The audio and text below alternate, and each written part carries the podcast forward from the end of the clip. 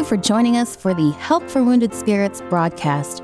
We exist to help those wounded and suffering through life's trials. Here is our host and best selling author, Doug Carragher.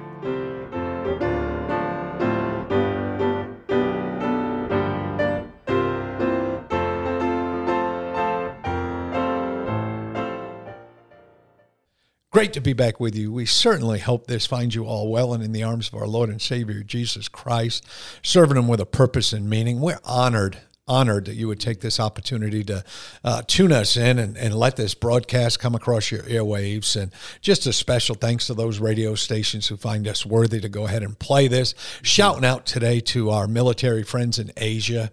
And uh, hey, may God bless you all and our missionary friends. And thank you all for everything you do. And with me is Kevin Robb. Good morning, Kevin. Good morning, sir. I am likewise overwhelmed with honor that anyone would, uh, Yeah. would tune in, and we're sure trying to be a blessing. Yeah, that's all we're trying to be, folks, and just trying to uh, just stand out of God's way. And uh, you know, we we've been doing these fourth grade riddles. And before I even do the riddle this morning, September 11th, September 15th, that week. Camp Joy in Whitewater, Wisconsin. Call Mr. Moore today. Tell him I want to come and learn about PTSD. I want to be part of the Wounded Spirits uh, workshop conference up there. I want to be part of what's going on. Special music, special preaching, breakouts. You need to come to that, and we need to see you September 11th through September 15th. Now, here we are with these fourth grade riddles. So if you have a fourth grader, I think even a second grader may go ahead and be able to nail this bad boy. But it says, um, how did Jacob cheer on his grandson?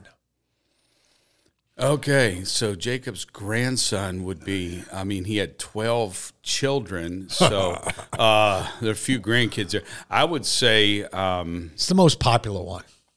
oh, okay, the most popular joke among the fourth grade. Um, No, the most popular grandson. Oh, oh, the most popular grandson. Oh my soul. Um, so I'm trying. To, I'm drawing a blank on on a grandson. Well, you got the second drums, brother. You're the Manasseh. And uh, anyway, it's not supposed to be good. okay, folks. Joseph's child. Oh, Okay. yeah, Jacob's grandson is Manasseh. It doesn't make any sense. Again, if you have a fourth grader, a second Mansa. grader, a You're third the- grader, uh, I mean, if you've been hitting the head lately, you, you're, you're going to nail that. All right. And, uh, It's got to be the Mansa. I, I, yeah, I mean, that's that's a stretch, but guess it. You're the Mansa. Yeah, Or you're okay. the Mansa. All right, all right. Well, we'll, we'll go with that. We we could talk about this all day. I, want you to know that the guy delivering isn't has a fourth grader either. Uh, anyhow, we want to talk about self knowledge. So we we talked about self awareness yesterday, and some of you saying it's the same thing. It's more than that. Self knowledge is is really. Uh, so I want to look at this in a couple ways. We want to grab self knowledge all the time. We want to be knowledgeable of God's word. We want to be building on that. So we want to be looking at our knowledge. So we were looking at are we aware of these things about us yesterday? Uh, are we aware of these things we do? Now we want to take it to a point. Are, are we out there seeking self knowledge about God? The greatest knowledge is, uh, you know, theology, the one, learning as much as we can about the one, the true and living one, the God. And uh, that's where that comes from. And whatever prayer or supplication is made by man, by all ye people Israel, each knowing the affliction the affliction of his own heart and spreading his hands toward the house. And uh, there's so much when it comes to knowledge, for I know my transgressors and my sin is ever before me. And and you know when we when we think of the term of self knowledge, this is mm. what I want you to do. And I I you know I I don't think as we look at these self things where uh, we're not trying to build this psychological babu kind of thing, uh, but we're telling you, listen, it's very significant that every day of your life you try to get closer to God. Every day you learn. Every day you you you bring new knowledge into your brain. I, I made the comment yesterday during the broadcast. If if you're not closer to God today than you were yesterday, you're backsliding in a way because you. And I understand some days you're sick, some days you got COVID, some days you're hanging upside down, feeling terrible, but you can still pray to the true and living God, Kevin. And self knowledge is so important. Yes, sir. The uh, the reality is trauma will will um, enhance negative things about yourself, mean, every time, just about. I mean, guilt, obviously, shame does that. Um, going through things where you feel like, man, I don't have the right to be happy again, and and you're so you're thinking, I am, I'm not um, worthy. But yeah. you know, wh- whatever you're going through, I think just what you said, Doug, the um, the awareness, God thoughts. you know, uh, also as you're thinking, I mean, as you were talking, I was thinking salvation for me at age 17 changed my self concept, changed my self knowledge. So, how can you unlearn what you've learned? How can you unsee what you can see, what you saw? You really can't. But you can put a whole new, you know, bring in a better hope, like the Bible says, the bringing in of a better hope did, by which we draw nigh unto God. And from the moment of salvation, you know, though I was raised and my family was not a Christian family. They did the best they can, but there were stereotypes and prejudices that I was raised with that really caused um, me to have some. I wasn't comfortable around some situations. I wasn't comfortable around some kinds of, of people. You know, you just, yeah. some things are ingrained in you. At the moment of salvation, I became totally erased it seemed like and it, it, truly it's not erased but i became overwritten with a, a new self-knowledge that these people were good in the eyes of god for enough for him to send his son and also i got a new set of uh, you know time stamped things from the God of eternity. You know, the, uh, Paul uh, David said, I, "I will remember the years of the Most high.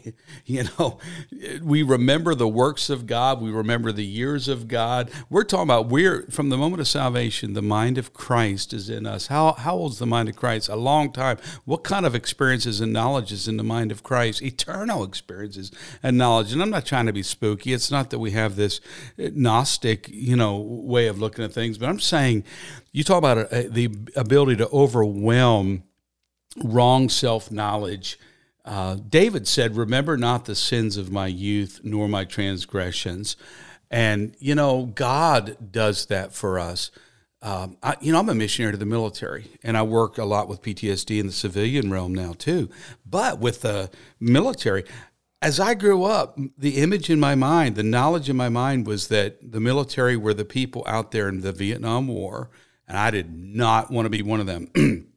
This, the comic strip was Beetle Bailey of all things. I hated that comic strip. Everything, I mean, just the weird, everything was weird about the military growing up. The moment I trusted Christ as Savior, I became appreciative of the Savior's sacrifice. Guess what came with that appreciation? An appreciation of soldier's sacrifice. And, and, and I, I remember, Doug, the first war movie I saw as a brand new Christian it was called The Dirty Dozen.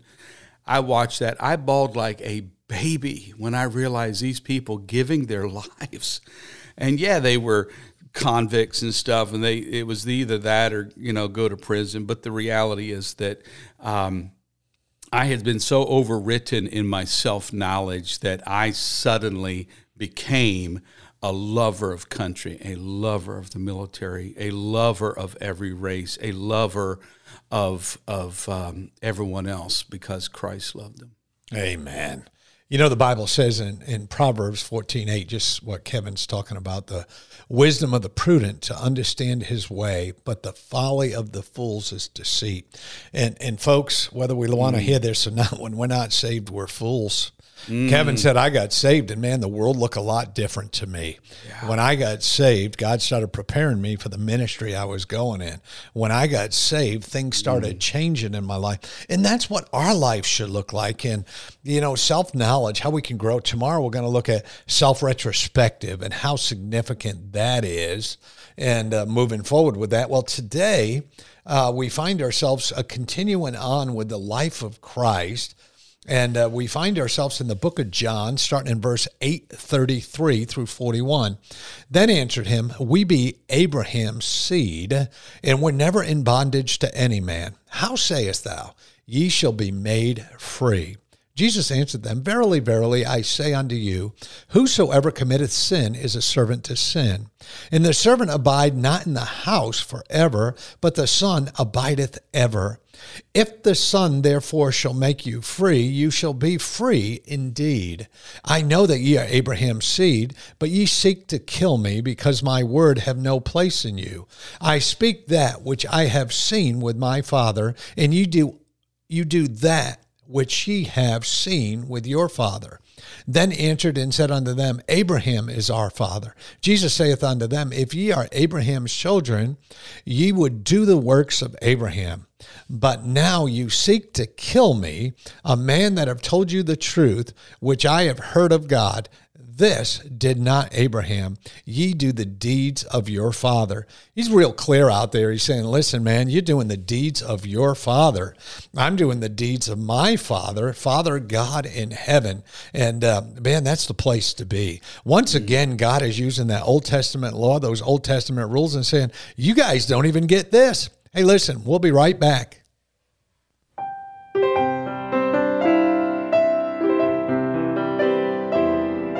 Doug will return shortly. Meanwhile, you're hearing this music while radio stations are identifying themselves and broadcasting advertisements.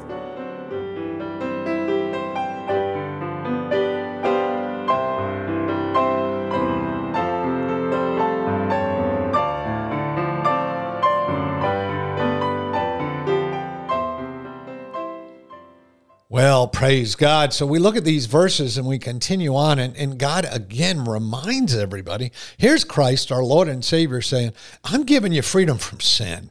And folks, sin is a pretty bad thing. Remember this one sin changed the entire world. One sin ruined everything. One sin meant that we're all going to die. For the wages of sin is death. One sin changed everything. And here's the Lord and Savior standing in front of them saying, uh, you know, true freedom uh, is freedom from sin and it sets you free and it changes your life. And then Jesus goes on again and he's talking about his identity as the Son of God, that he has his Father's authority and power to set people free from sin. They want to keep going back and say, Well, I'm Abraham's son. And can I tell you, we take that more at a micro level today and we say, Well, I'm so and so. I was raised in the church. I sat in the third row my whole life. I was there. This guy came up and hit me in the head and, and told me I wasn't going to be sick anymore. I, I mean, hmm. the things I here. I mean, these some people out there are more messed up than a soup sandwich. And if you want to know how messed up a soup sandwich is, pull out a couple pieces of bread and pour a can of tomato soup over the top of it while holding the bread in your hands. All right, it's messy. There's people out there who are messy and uh, and they don't understand what's going on. And then and, and the Jews, you know, they continuously claim to be these righteous descendants of Abraham, and they're continuously messing with God. So we got to decide what are we going to do? Are we going to continuously claim our heredity? Are we going to continuously claim, well, I sat in church? Are we going to continuously claim uh, ministry steps we took? Are we going to claim that my father was saved? Are we going to claim that my mother was a prayer warrior? Or are we personally going to tune into our Lord and Savior Jesus Christ and trust in Him alone for the freedom of our sin? And folks, that's what this chapter is coming down to. Over and over again, Christ is saying, I get your history, I get your heredity, I get your gene pool. I get where you're coming from. Mm-hmm. I was there at the beginning. I helped to create you. You guys are a bunch of knuckleheads. You look like soup sandwiches. I'm offering you freedom from sin. So, folks, as we live today, our freedom comes from God. Our freedom doesn't come from the U.S. flag. Our freedom doesn't come uh, from those 1.8 million people who've given their lives over time for these wonderful United States. No, no, it's more than that. Our freedom comes from God. Those one something million people who went and died for our country did it because of God, Kevin. Yeah. What an attitude that uh, you're describing there. The uh, attitude of Christ is that he, these guys are a bunch of soup sandwiches and uh, that's that's a pretty good description of where we are as human beings. And I'm just glad, you know, it's exciting that Jesus Christ has the ability to fix it. So how do you then approach people who are in bondage? And I love verse 34 Verily, verily, I say to you, whosoever committeth sin is the servant of sin. So the servant abideth not in house forever. He came to the, you know, he said, Verily, verily, You know, eh, in other words, this is the truth. Y'all, y'all listen up. If you're a sinner, when you sin, when you do that, you become its servant. He came from the attitude of trying to help people. He had something to offer.